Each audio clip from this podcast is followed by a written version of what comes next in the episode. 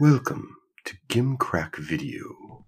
How can I help you tonight? Hey, yeah, we're just uh, browsing for something a little different. Well, have you tried our Forgotten Classics section? Is that the one over there under the sign that says "Blighted by God"? Oh, oh, I found something. Have you seen this before? Ah, never heard of it. Let's grab it. Enjoy your selection.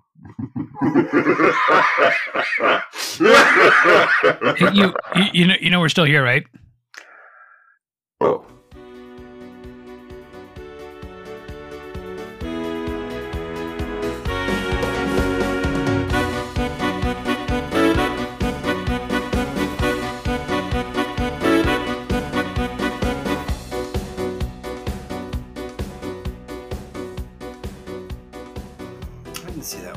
I remember Dark Skies. Do you remember fucking Dark Skies, the TV show? Yeah, vaguely. That show was cool. At least I thought it was cool when I was 10. It might not be cool. a lot of things were cool when you were 10. Hey, everyone. Thanks for joining us on another episode of Found on Shelf, the podcast where we tell you everything you never wanted to know about movies you probably never heard of. My name is Dustin, and joining me on this uh, special episode here is my friend and co host, Patrick. How are we doing tonight? Well, we actually had to watch Spitfire this week. I I tried to watch The Room again. Uh, it didn't happen. I just I Uh, watch it in my sleep. Unfortunately, it's just it lives in my brain now. So thanks. Yeah, you know, friendship with me pays off in strange ways. Uh, uh, no, um, I am, uh, I am, uh, uh, mm, yeah, I'm whelmed, Dustin. I'm whelmed, not overwhelmed, not underwhelmed, just whelmed. just, whelmed. Yeah.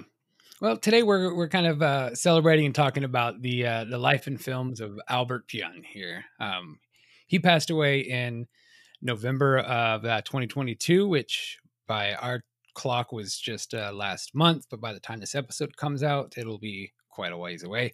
But it should come out right around his birthday, so I thought it'd be kind of a, a fitting little uh, little little tribute uh, if we shall to him. Um, have you experienced uh, many of his films? I, honestly, not really. Yeah, I, I I hadn't I've I've known of a lot of them, but I hadn't seen a lot of them. Um, Like, I know, I know Gymkata exists.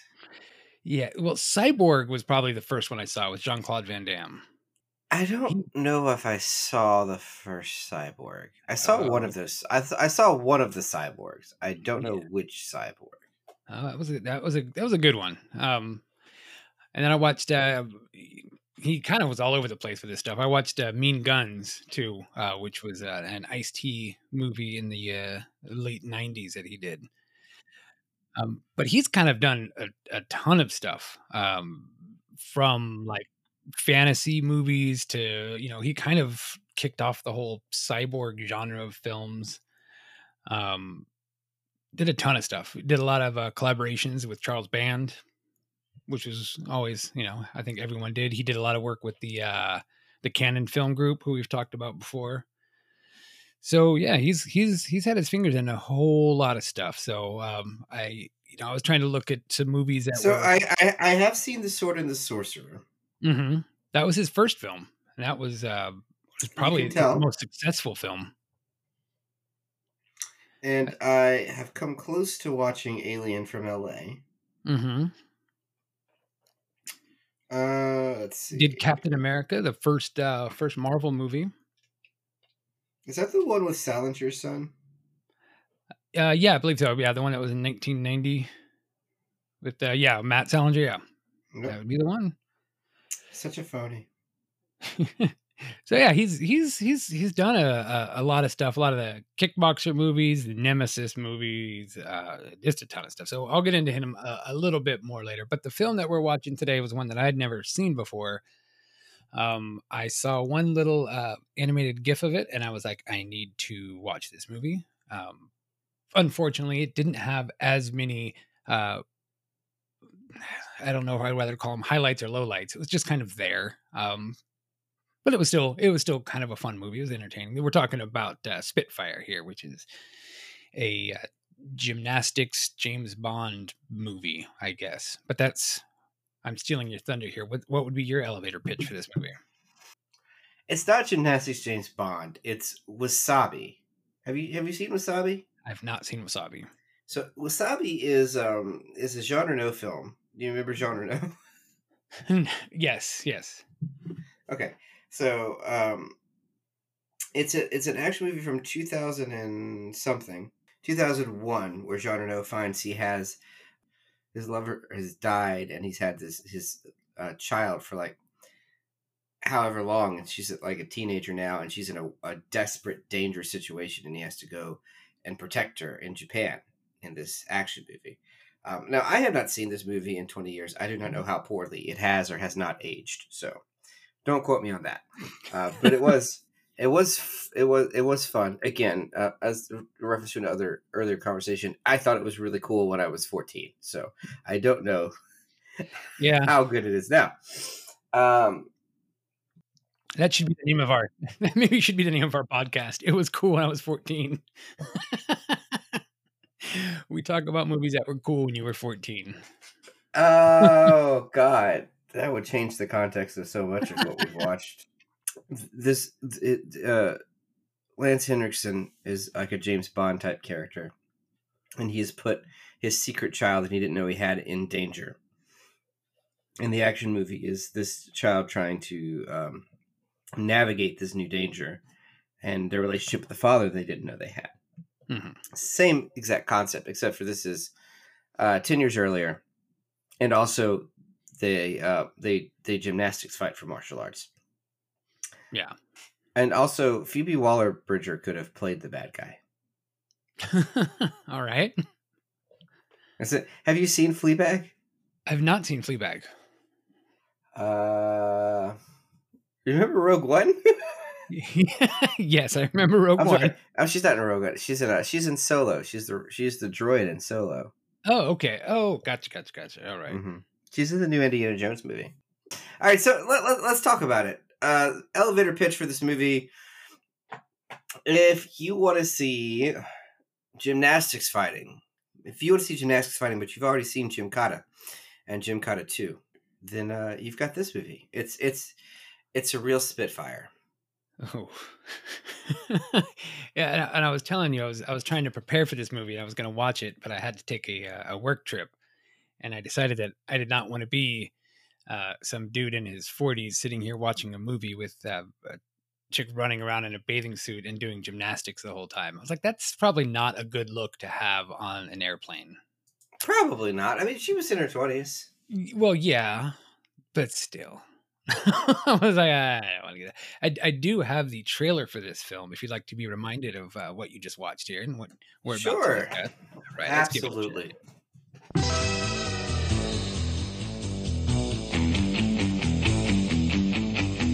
He's America's top secret spy. And he's in too deep. Give me the Ukrainian launch codes. Time to die. Is his country's latest secret weapon. His daughter.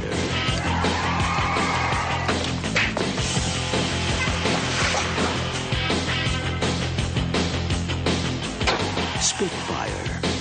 Take this bag and leave. Turn around, don't look back. Go.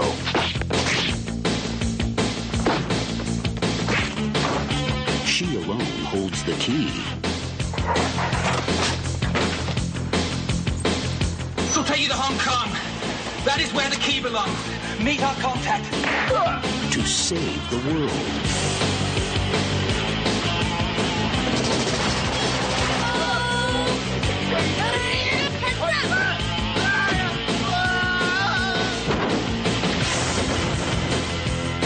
And rescue her father. I'll take you to it. Carla, don't buy into that. This Spitfire doesn't realize what's going on here.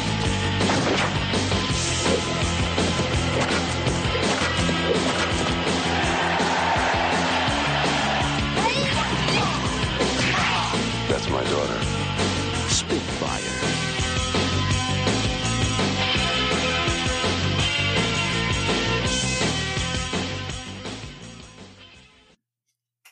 Yeah, and there you go, Spitfire. Um, so yeah, it's. I mean, it's a. Well, so here's just to get it out of the way. Here's why he did this movie. Okay, so um, he was he was making a new cyborg kickboxing movie called Heat Seeker, right? And this movie was facing delays, so he was already traveling to get ready for this movie. So he's like, you know what? I'm just going to film an, another movie while I while I'm waiting to film this movie. So he decides to actually film two movies. He films Hong Kong '97 and Spitfire, and just kind of knocks them all about uh, pretty much at once. Um, and then just we're straight to videos. And um, Hong Kong '97 ended up being pretty successful, and this one uh, was was not very successful at all. Um, Is, that, is Hong Kong '97 also the video game that has a real dead body in it? oh, geez, I don't think so. I think it is. Give me a minute. Yeah, that would be interesting. Let's see. Hong Kong '97 is an infamous Japan-only homebrew game from this for the Super Famicom, made by Happysoft. It was released in 1985. It was a vertical shoot 'em up with anti-Chinese and anti-communist message. As well, as the game, uh, game creator of the game, admitting that he created this uh, game as a joke and that he harshly criticized Nintendo and Sega. The game was infamous. Let's see. Yeah, and uh, yeah, when there's a game over screen, and when you see the game over screen, they do have what appears to be a dead body. Wow.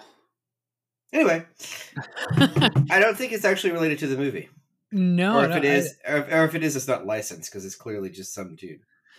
Well, let's see, the the movie came out in '94, and the Mm-hmm. video game came out in '97. So it could have been uh, the game could have been inspired by the movie. I guess I don't know, but uh, hmm yeah, who knows?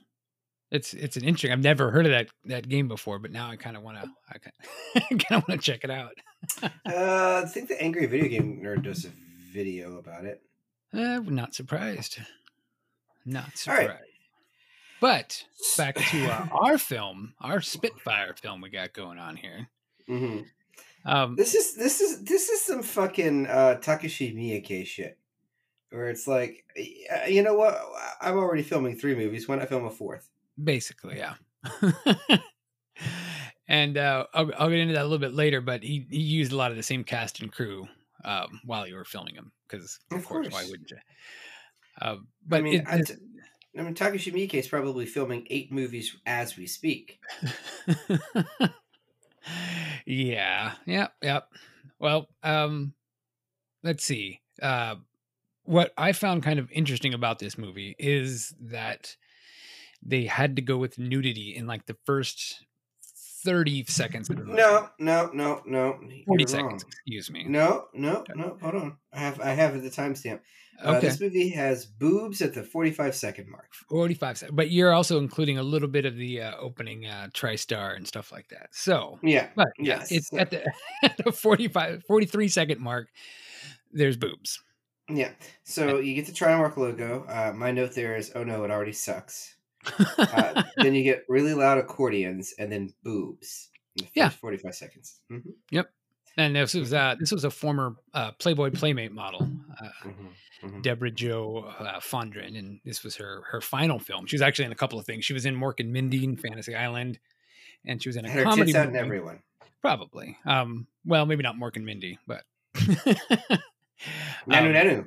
she was in a comedy called uh vasectomy a delicate matter which looks looks interesting but uh, Uh, yeah you know, and, uh, I'm sorry. I paused because my brain was trying to find some some sort of pun to work in there, I- and, I- and I- I- the, the jokes are probably better. They're probably very cutting. yeah yes yes they are um but anyway we could snip I'm that sorry. if you want. That that was nuts. Something Oh, along that vein. yeah these jokes are firing blanks uh, Yeah, that's it. I'm sorry. I, I don't have anything in me. oh god damn it um, anyway uh so yeah she is um about to uh make sweet sweet love to our A manatee? well he is he's kind of our our leading man but he's really not um but he kind of is. Uh, it's, it's it's a character named Richard Charles, which is a horrible name that I kept forgetting. Um, played by Lance Henriksen. So we kind of briefly talked about him as the guy that I don't know. He's Okay, so we, we, think is we briefly awesome. talked about him before the, before the intro drop. Let's talk about This is this. true. Lan- Yes. Lance Henriksen um, of Pumpkinhead fame, yes, or um, he was Bishop in Alien. he's in Near Dark. If Mhm. everyone remembers the the vampire film Near Dark, or I think he was in Screamers, the weird sci-fi alien Okay. movie, where they're like on this alien planet and these monsters come up out underneath the ground. They're, called Screamers. I think I think he's in that. Okay. I think they're like weird razor a- aliens to like cut people's heads off or something. I don't know. Sounds fun. They're robots. They're robots. Yeah, it's like it's like it's like alien chopping mall. yeah, Alien chopping mall meets Tremors is is what it sounds like. Uh, more or less. Yeah. So, uh, Lance Anderson is um, the worst version of James Bond. You could you you, you could pick worse James Bonds, Mhm. but you would be trying. Yeah, it was uh it was an attempt, I guess. He's he's worked with uh Albert's worked with Lance on a, another film called Knights a few years before, so I think it was just kind of one of those hey, I'm filming this movie, can I shoot you for a couple scenes? Cuz there's a couple scenes where it's not him and it's pretending to be him. Well, Um, yeah, that's that's why there's a lot of uh, there's a lot of like feet shots and like uh, shots where you can't see his head. Yep, yep. So, um, you know, I think they just they just wanted a, a name to associate with the film because he didn't really. I mean, he had uh, him and Tim Thomerson, and uh, that was really about it um, for like well-known people at the time. Uh, but yeah, so I think that's uh, you know that's probably why he went. He's a he's a you know older kind of gruff guy. I guess it semi fits in a Bond type role, but you didn't see much out of him at all. So the, the actual plot of this movie is Lance Henderson's bastard daughter is put in trouble, so she uh, by Lance Henderson, James Mhm. Bond, so she has to run from like an international crime syndicate, and she is aided in this attempt by other super spies who are on uh, James Bond slash her father's side. They just also happen to be his other illegitimate children. That's hilarious. That's a much better movie than what we got. They didn't lean into that shit at all. They just kept throwing it out there as kind of a joke, but it should have been the whole joke, the main. It really movie. should have been. It's like it was like Spy Kids before Spy Kids was there. It's like Yeah, they just, it's- they just it's- had this. it's such a funny concept. James Bond has a has a whole network of illegitimate children who are also super spies. yeah. That's that is amazing. And uh, what we get instead is uh, it's a flimsy premise inside of a movie which is about uh, gymnastics karate. Yeah. Yeah. And then we, we we get we get kind of introduced to most of our main cast right up front in this movie. We got um then you got our James Bond guy, and then you got his former lover who is now his you know, she's the she's the arch nemesis of the whole film. Is is Yeah. is is uh, and so the the flash forward scene is he's meeting with our main character's mother for some like dangerous liaison and like the truest sense of the word and much like th- uh, dangerous liaisons the movie wooden acting is a huge danger for what's about to come yes. this is a dig at Keanu Reeves, which probably is outdated at this point. It's a bad movie, though. Uh, so what happens here is uh, um, it's that J- James Bond and his his lady friend get interrupted by one of his spurned lovers, Mhm. a British agent, uh, also trying to get the keys to the locker with the launch codes. Actually, they want the launch codes. They don't know there's keys to a locker. They just want the launch codes Yeah. to um, to some nuclear arms, and obviously there's a standoff. They try to resolve the standoff through spy trickery, and that is Lance Henriksen hands his uh, his uh, his lover. I forget her name. I don't know if they said it. It's her, it's um it's our main character's mother. Mhm. Uh, he hands her um, Amanda Case. There you go. So hey, I remembered someone's name. That sounds Amanda like a, Case. that sounds like a prank phone call from The Simpsons. I'm, looking, I'm looking for Amanda Hugginkiss. So But yeah. Amanda Hugginkiss, she he hands her the the cigarette and she throws it in her martini and it, the whole thing bursts into flames, and she launches the, the the flaming drink at someone. Now, if you have ever lit a drink on fire, you will know that the whole drink doesn't ignite. Mhm. What proof was this? She's drinking Yeah, an I- ethanol martini. Yeah, she was drinking pure gasoline at this point. I mean, she was about to make love to Lance Henriksen, so maybe it was a really, really strong drink. this is supposed to be a tribute show. We're just tearing everyone apart. Well, I Uh, kind of, I kind of felt bad about it the minute you said it's a tribute show. I'm like, I have written nothing positive about this movie. Oh, oh, oh no, he's made a lot of trash, a lot of trash. So it's okay. And but see the the the problem and you you you know, we kind of talked about this through text before is that it's not quite bad enough and it's not quite good enough. It's just kind of there. Yeah, it's it's very mediocre. Right. Um, it's it's a middle of the road type of thing, and like like there's there's really good potential in here. There's quite a few things that are really awesome that aren't fleshed out or explored, and there's quite a few things that are bad that just stand out but don't overpower the scenery. So you're like, uh, I don't know where we're at. One of the more glaring things is the production values. The camera is terrible. Uh, it's not the worst camera we've had, but it is it is because it is still a it's still a legitimate camera, but it's a bad camera. At least it's is the same type of camera throughout the whole thing. Also Winter true. Beast. Uh, any anytime I can make a jab at Winter Beast, I take it. Listen, they they just have the different types of camera. They have different types of film stock. True. So, uh, so yeah, you get this, uh, you get this hotel fight scene that happens, and it's your typical kind of James Bond fighting scene, and you know everyone's pretty much dead except for him. Um, he uses a jetpack to get to um, his, his daughter's. Uh, uh, um, gymnastics tournament.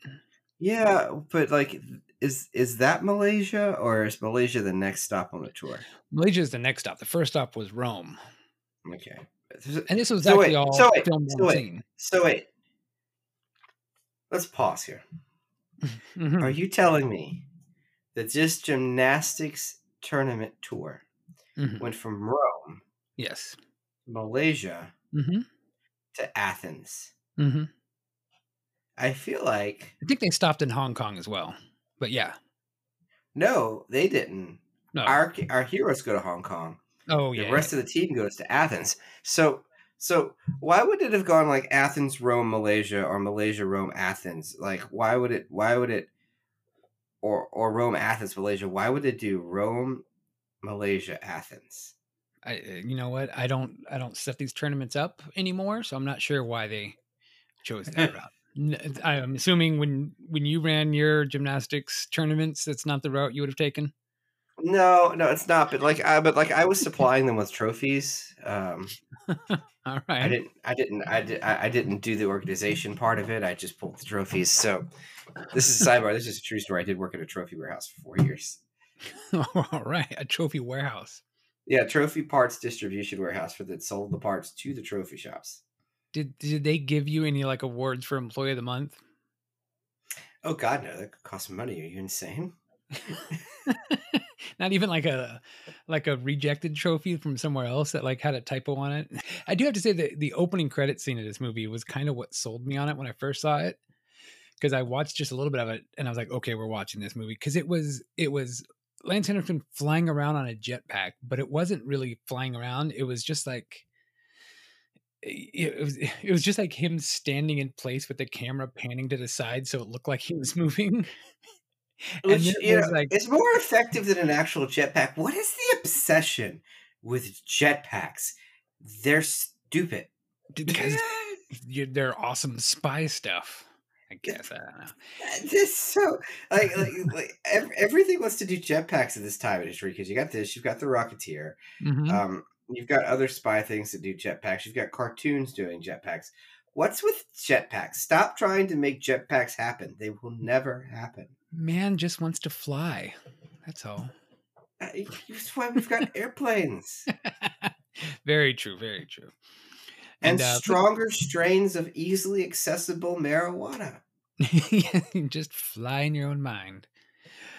And um, yeah, this and the, the credit scene had like uh, women in bikinis holding up guns and then like chicks doing Uh, gymnastics. all right, so so the idea of the credits opening credit sequence is it's a parody on James Bond credit Yes. sequence with like the silhouettes of beautiful women while music plays. Okay, they have but that. also got Lance Henriksen on a jetpack and gymnastics. Okay, put put put a pin in Lance Henriksen. The genius part of this is that the silhouettes are women doing gymnastics. That's funny. yes. but they also still have quote unquote sexy women and those are fully on camera women against backdrops they're not silhouettes like a james bond movie would be Mhm. Yeah. and i don't understand that because none of them are in the movie No. They're just all models and like because i kept expect since they were on camera and i could see their faces i expected them to show up at some point Nope. and then also every now and then Lance Henriksen would come through in a jetpack Yeah. um, For no reason. Just gliding across the screen. but our main character's name is charlie case Yes. The daughter of uh, our faux James Bond here. And folks, let me tell you, she's a real spitfire. Yes, she is. And could, you- could you believe she was not in a uh uh, not really in another movie besides this? I mean, she was she was in one other movie um where she did um I think it was called like uh, something body or something where she did a she was just a body double. It was a movie with the uh, original Pink Power Ranger. I could see her being a Pink Power Rangers Yeah. body double. Um, you mean to tell me with that accent she didn't have a, a long-staying acting career? No. I was trying to figure that accent out for a while. I was like, "Oh, It's no. generic Southern. Yeah it's pretty bad i mean she did um um she was a she was a professional gymnast which is why they No, that that much I figured. That's I figured that's why she wasn't actually in another movie. She was a gymnast, not an actress. Yeah yeah and she was uh she was a national champion in 87 won a bunch of tournaments and she she was like a second alternative for the 88 olympic team so she was good at what she did Mm-hmm. Uh, And all an of that while running from an international spy Mm-hmm. syndicate Mhm. and doing steroids. yes all right. So a plot in this movie is that Charlie is backstage, and backstage we see a bumbling guy who happens to be Tim Thomerson. Tim Thomerson, if you In a wig. remember, is Jack Death. yeah Tim In a Thomerson in a terrible wig. it's funny Now, i actually wrote about- a terrible blonde wig in my notes too The, the funny, th- there, there's a couple funny things about this wig. The first thing is, uh, it's not established as a wig in the show. It's just his bad hair, Mhm. except he's not wearing it later. Yeah, it's just gone. I don't. At some point, it goes away. Right. and it's obvious that it, a change has taken place. The other thing about this is it, it I didn't think it was possible to make Tim Thomerson less attractive. but they they tried. They Inventing new frontiers. yeah. Well, you know, um, uh, Albert did also direct Dollman, so he has he has a lot of movies he did with Tim Thomerson. Quite a few. Tim Thomerson's fun, and he's he's a fun char- fun-ish character in this. Uh, yeah, and he's, not kind of playing a- cop. No, but he, he's kind of trying to be like this. Uh, I don't know. I mean, his his role. He's a journalist, and he's just trying to find the next scoop. But he's also kind of like a badass at the same time, and like, And It's just- also an ex-football player. yeah, it's you, did you get like Al Bundy vibes from that, by the way? He's yeah, like especially at- that one scene later. It's like, uh, He's all-time scorer at Polk County High. yeah, yeah, and he's just sitting there like drinking a beer and like trying to like get a scoop on some gymnastics story. and it was it was a very bizarre role, and um, I I have a feeling that he, the only reason he was wearing the wig was because he wanted to differentiate his role from his other role. See, they were filming this and Hong Kong 97 when I when I say at the same time, I mean like they would film scenes from one movie in the morning and then the other movie in the afternoon. That explains an awful, awful So, lot. I I think he might have done this mentally to differentiate his characters between one movie to the other because he would it's the same crew, it's a lot of the same actors, and it's like shit. I need to I need to be a different person right now. That's the I- I think. I could see that. The other thing is, he might have gone back down the line Oh god. realized the wig was a bad idea. you think when he was he was without the wig is when he was Jack Death? Yeah, well, yep, yep. Jack Death is like, you know, if I'm going to be my own grandfather this time, I got to lose this wig. Yes. What we established in the opening scenes is that Amanda Case has a rival on the Romanian team. I don't think we learned the Romanian rival's name. Oh, she's. Uh, do we? no, I don't remember that at all. Yeah. Um, she tries to sabotage Amanda by putting something in the the gymnast powder.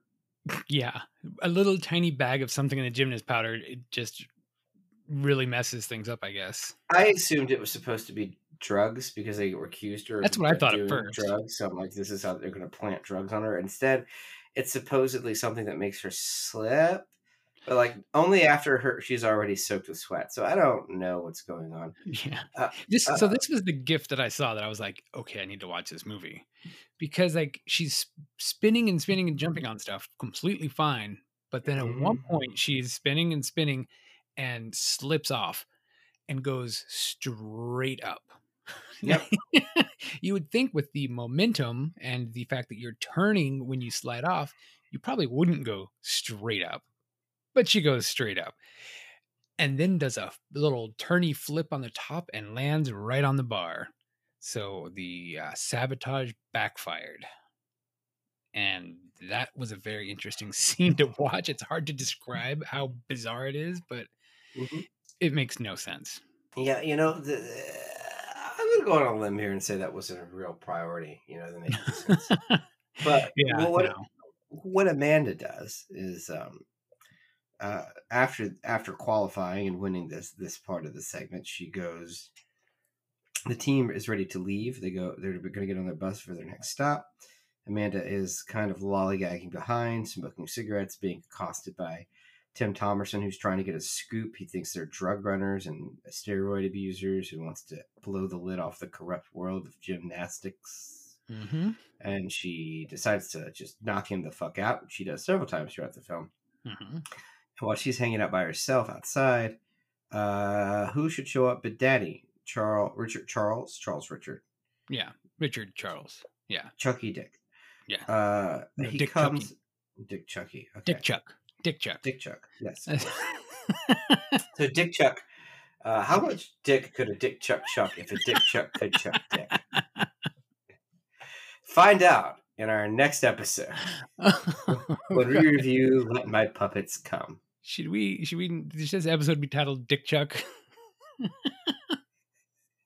They're gonna think we just we they're gonna think we uh, finally made good on my threat. We're gonna we're just gonna review porn because it's like a specter that's hung over the entire show as I inch us closer and closer. It's Yeah. just the buck wildest suggestion. No, no. Uh, what what happens here is uh, is uh, uh, Richard Charles Lance Henriksen comes up with a key to a locker that has the nuclear launch codes that the International Crime Syndicate want. It is made up of other people in the intelligence community, including uh, some cronies who actually turned out to be agents of the CIA. They, we figured this out later because they're like, listen, I got to get back to Langley before they find out. Mhm. So, um, he plants the key on her, thinking that no one will look for her, but then she blows it by staring at him as he gets abducted in a way that's extremely visible. Mhm. And so, crazy British lady number 12, uh, the big bad, uh, what is her name? She calls her, Amanda calls her Butch. So I don't know uh, Yeah. what her actual name was. Oh, Um, uh, Carla. Carla. Okay. Yeah, and Carla. anyway, so now they're on to Amanda. Uh, and they're going to uh, a hotel in uh, Malaysia, the Malay Hotel specifically. Mhm. And um, while they're there, Carla and her cronies try to, um, you know, beat her up and find the codes in, in her hotel room. And she has she fights them Mhm. and then um, then her coach interrupts, and they all run out. Yeah, the fight scene there is pretty. It has some uh, pretty fun moments that are like just ridiculous fight scenes. Like she does a handstand and then just like rabbit kicks this guy in the face. The worst foley. she like runs and jumps on the guy, so he's like holding her up, and then she just flips him backwards over the bed. It reminded me of uh, the bicycle kick from the early uh, Mortal Kombat games. that- Yeah. uh, was, was it Wukong? Street Fighter, Street Fighter, yeah, Street Fighter Two. When uh oh Liu Kang, yeah, I know what you're talking about. Where she he flies. I thought you were doing the uh the Yeah, he kick. uh, no, see, because I because I played Mortal Kombat as a kid. Yes. Street Fighter had its own other thing. By the way, we, we could put we could we could cover the Street Fighter movie. It is awful in a Yeah. very powerful way. Yeah, no, that's that's the kind of vibe I got with it. yeah, it Uh, was. I've got some pretty- celery. Hold on a minute. We're gonna do our own foley work on this podcast. It'll we might right. next time. I might get some vegetables and just have it on the side. so yeah, um, yeah, this whole fight scene happens, and then you know, um, there's a weird scene where like Lance Henderson's yodeling Yeah. in the back of a back of a van or something. It's like a weird scene that they call they try to call back to you later. I think that's just a way of saying, hey, um, we wanted a guy that doesn't really look like Lance Henderson at all, and we want to pretend that it's him. So we're gonna make him yodel. That way, when we show him later yodeling, you can guess that it's him. yeah, because they just used the the old audio from that Yeah. sequence. It was Yeah, because it's always he's always from the back when it happens, so it Mhm. is that kind of a thing. Yeah. Um, it's brutal and terrible, and it's just so dumb to have your super spy yodel. I don't. I I'm don't get it. sorry. it just it just happened, and you're like, uh, His his name wasn't Johnny Oklahoma. What the fuck is he oh, yodeling? right, and it it kind of comes out of nowhere, and I was like, is that somebody listening to something? And it's you see his head moving, and you're like, oh, that's supposed to be him yodeling. Okay, that was a decision that was made. it was not a good one. Uh, but anyway, now we meet her first. Uh, well, we don't know yet, but it's her first uh, half brother. Um, he walks by and just switches out her Walkman for another Walkman that's exactly the same. And when she puts it on and plays it, it's like, if you want to find out the truth about your father, blah blah blah, come meet me. Mm-hmm. And then the, the, the movie just kind of goes through this just repeating thing over and over again. Uh, it's it's it's really it's really like a 30 minute movie that just replays itself three times. You know what it reminded me of? Uh, the last Mo- the Mohicans. Okay.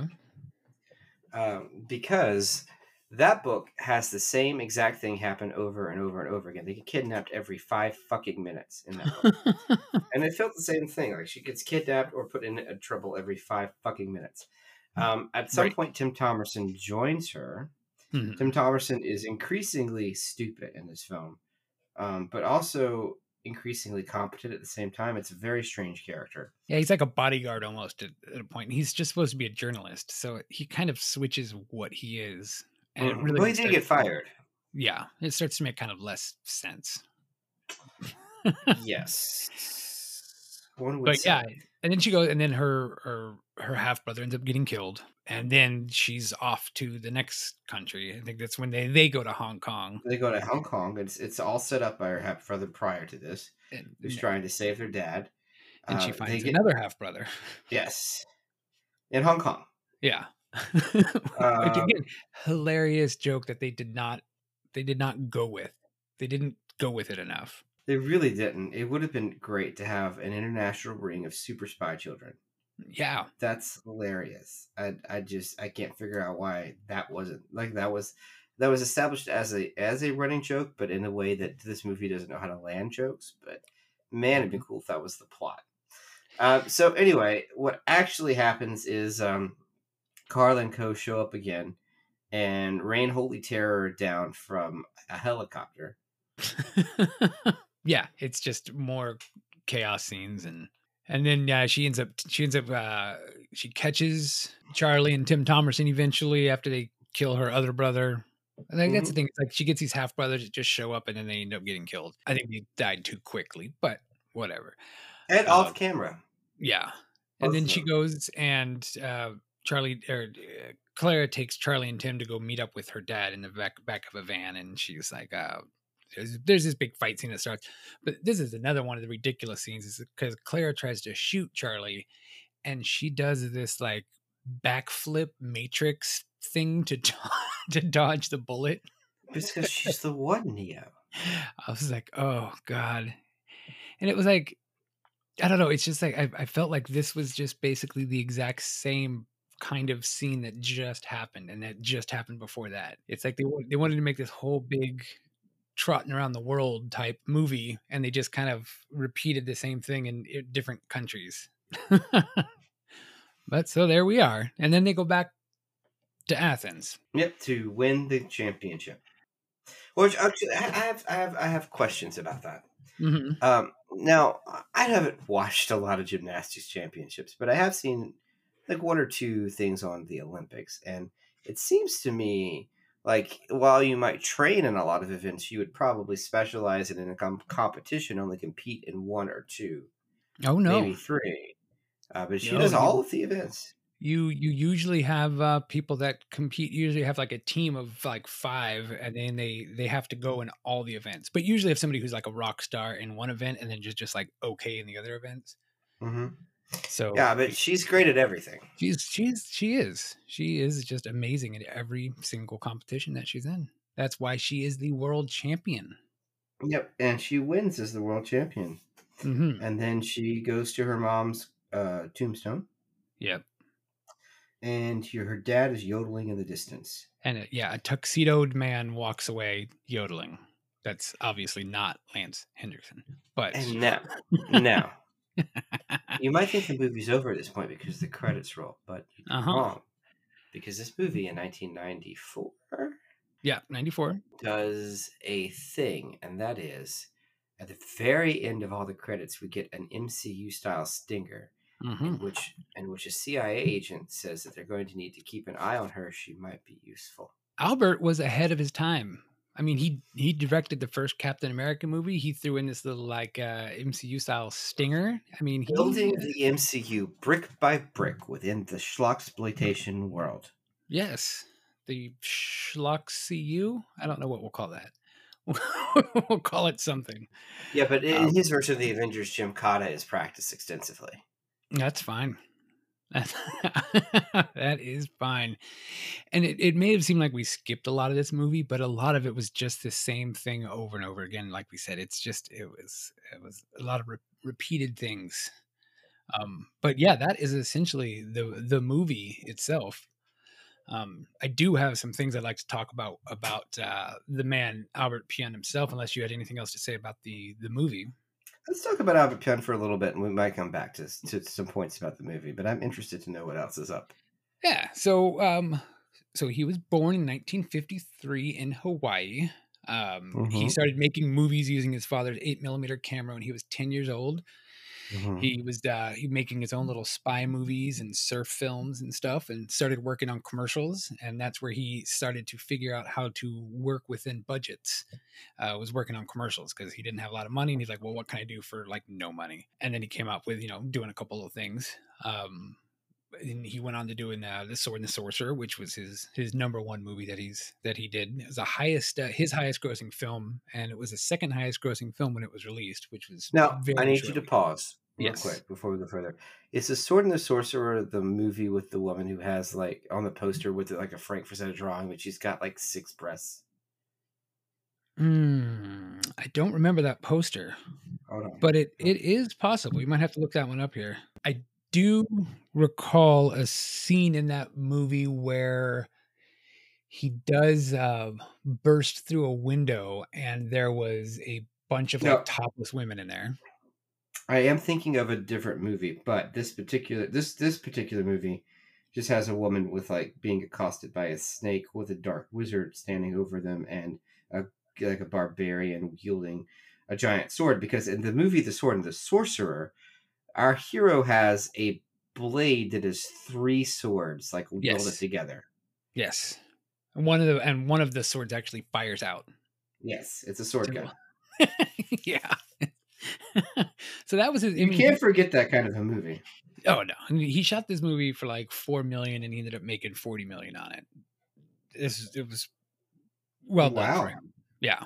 Um, so, and he also started working on um, some of the Canon Film Group, who we had we had talked about before as well. Um, some of their film work, and he said I found an interview with him where he said um, uh, when he was with them, they were using junk bonds to finance their film, and they'd got one of the first home video deals. They were basically they pre-sold the home videos to these companies, and the companies would say, "Okay, give us your next fifty films, and we'll give you this much money." So they'd sign up for you back. All right, cool. They'd spend all the money they got for 50 films on five films and then they're like okay we don't have enough t- money to do the other 45 and then they Mhm. would go find albert and say like hey uh, we have to deliver all these movies can you shoot all these movies for no money and get it shot in these far-flung places where we have money trapped that we can't get out of the country and the- and that's where he ended up shooting so that's uh, that's that's why he was traveling around uh, so much in different places. And then he started up uh, he started up his own film studio called FilmWorks, um, and that's where he did Hong Kong '97, Spitfire, and Heat Seeker. It was a film studio of four people, and like I said, they they pretty much shot them all at the uh, at the exact same time here. Um, Oh wow. yeah, and before that, he did uh, the movie we talked about earlier, Alien from L.A., which uh, Mhm. starred Kathy Ireland, the supermodel, uh, and he cast her. This was her after- first role, right? Um, yes, in movies. I think she did a couple of like little TV shows, but yeah, Okay. he he he cast her because he saw a picture of her, Mhm. and um, that was it.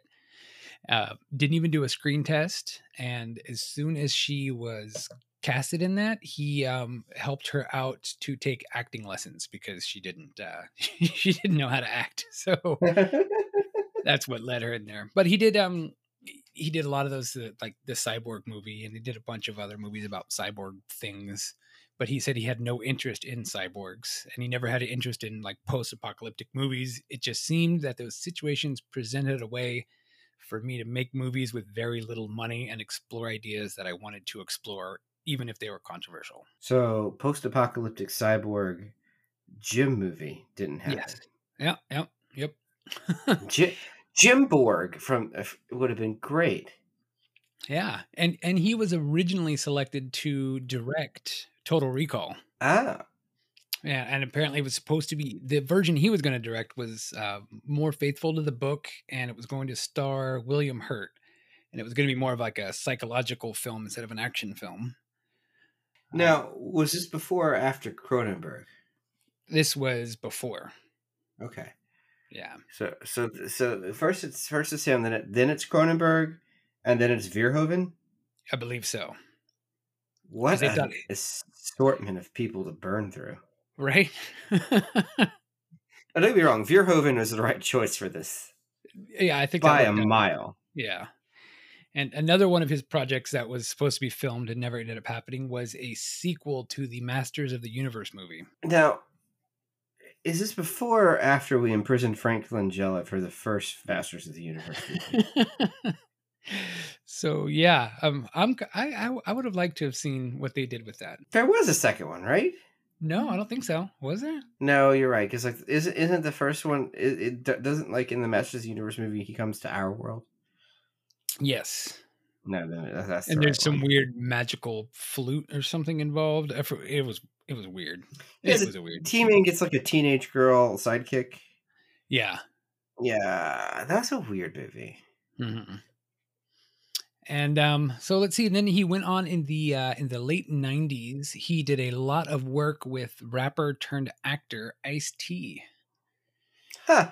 He was in uh, Mean Guns, Crazy Six, Urban Menace, Corrupt, The Wrecking Crew, and I'm not sure if you are familiar with the Ice T uh, song um, called "I Always Wanted to Be a Hoe." I'm not, but it feels like I should be. I always wanted to be a hoe. I always wanted to be a hoe. Well, Albert Pyun directed that music video.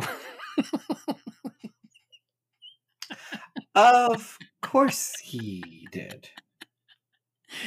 Uh, so he had his regular crew that he liked to work with. He liked to work with Ice T, Tim Thomerson, uh, uh, Lance Henriksen had a couple of films. and there's another movie that I need to watch. Um, have you heard of Road to Hell? No. And here's the reason that you are going to want to watch this movie because it was in it was a 2008 movie that he did um, one of his one of his kind of last or later films I should say. It was inspired by Streets of Fire. Oh my god, really? Yeah, and That I think you're the rules. only person that has ever talked to me about Streets of Fire. But I love keep that. tr- We're gonna have to watch What? that one of these days. Have you not seen it? I have not seen it. No, I have a copy of it. I just never seen it.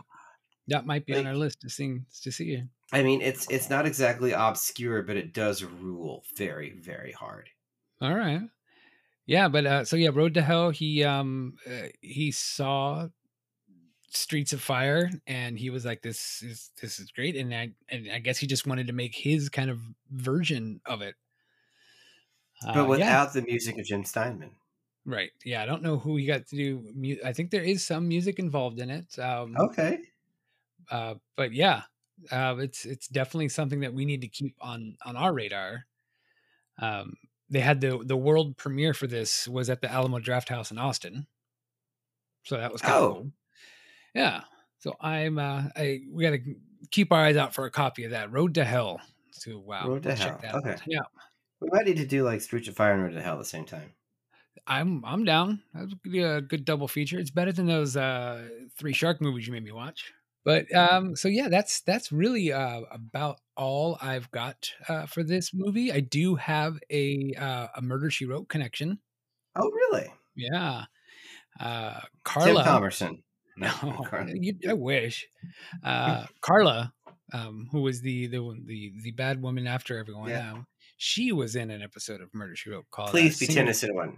Please be yeah, Sing a song for murder. Damn. Yeah, but I'm trying. I'm trying to uh, make a list of the number of people that are in tennis. Anyone? yeah, yeah. I, Which, it's- it's it's staggering.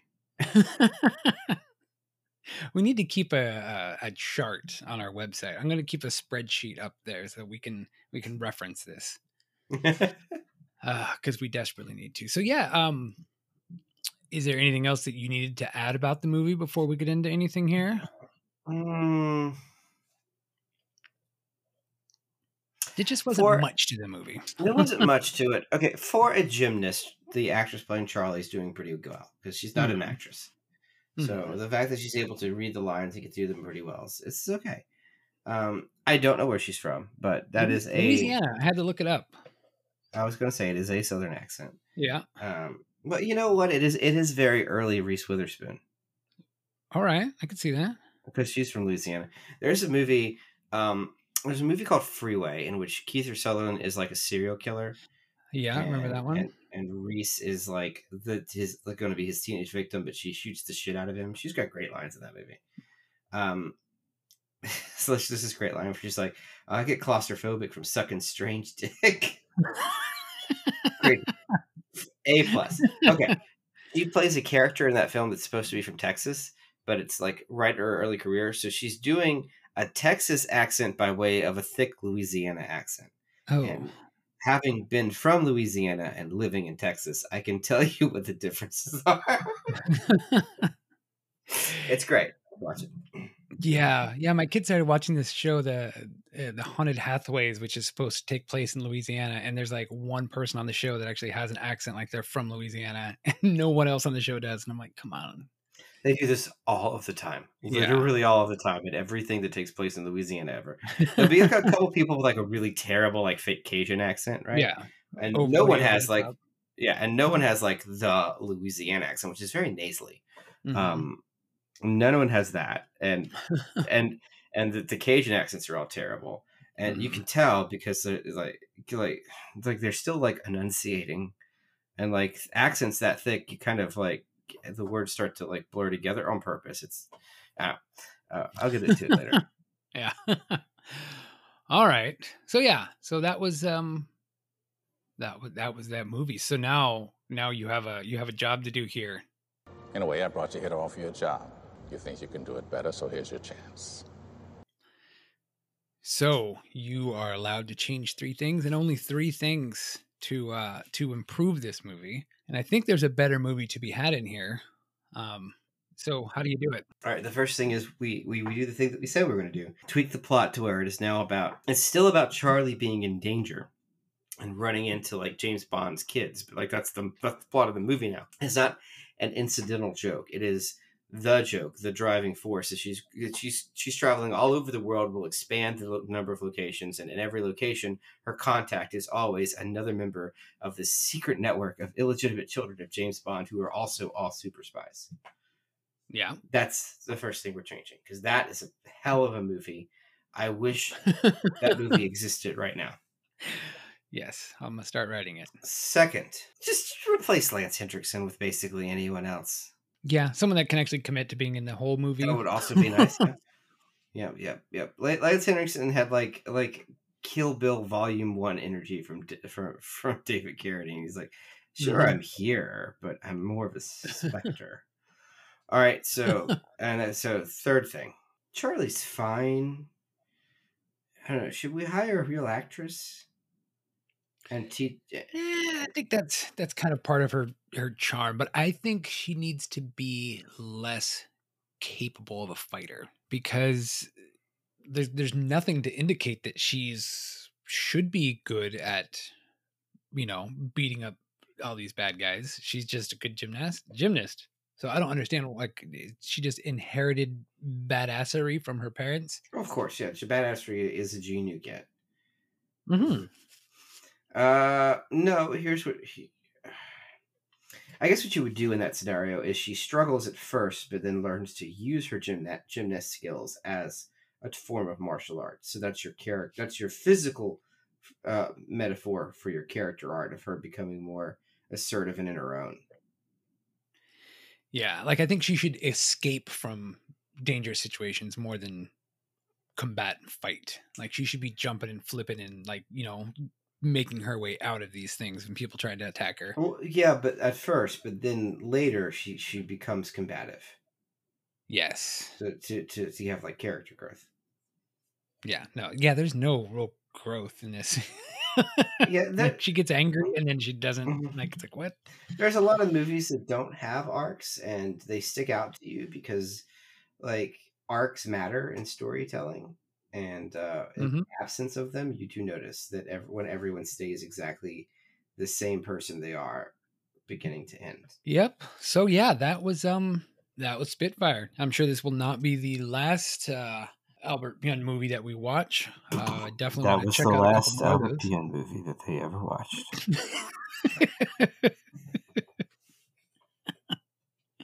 no, because we are going to be watching uh Road to Hell for sure. i'm gonna i'm gonna add like a grim like a grim dark like a grim crack snipe in that one and then then and they did not watch Road to Hell. and yeah, that's about all I got. You got anything else? uh stay in school kids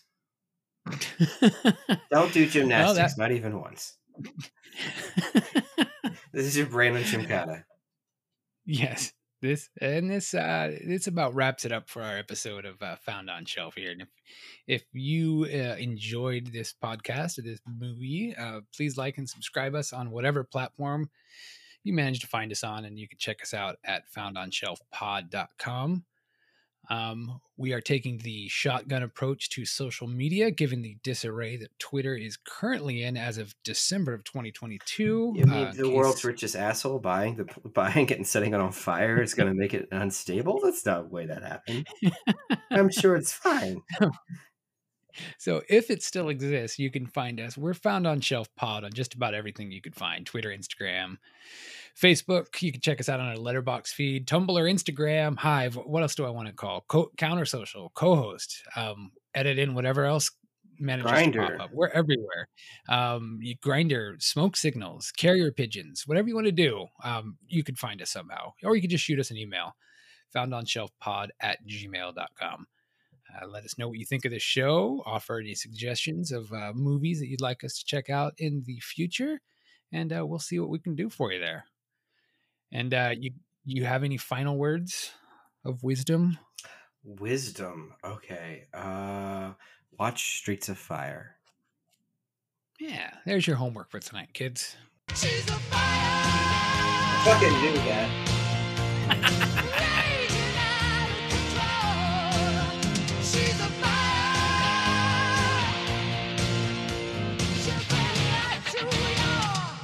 I do like a theme song. You're you're not wrong there.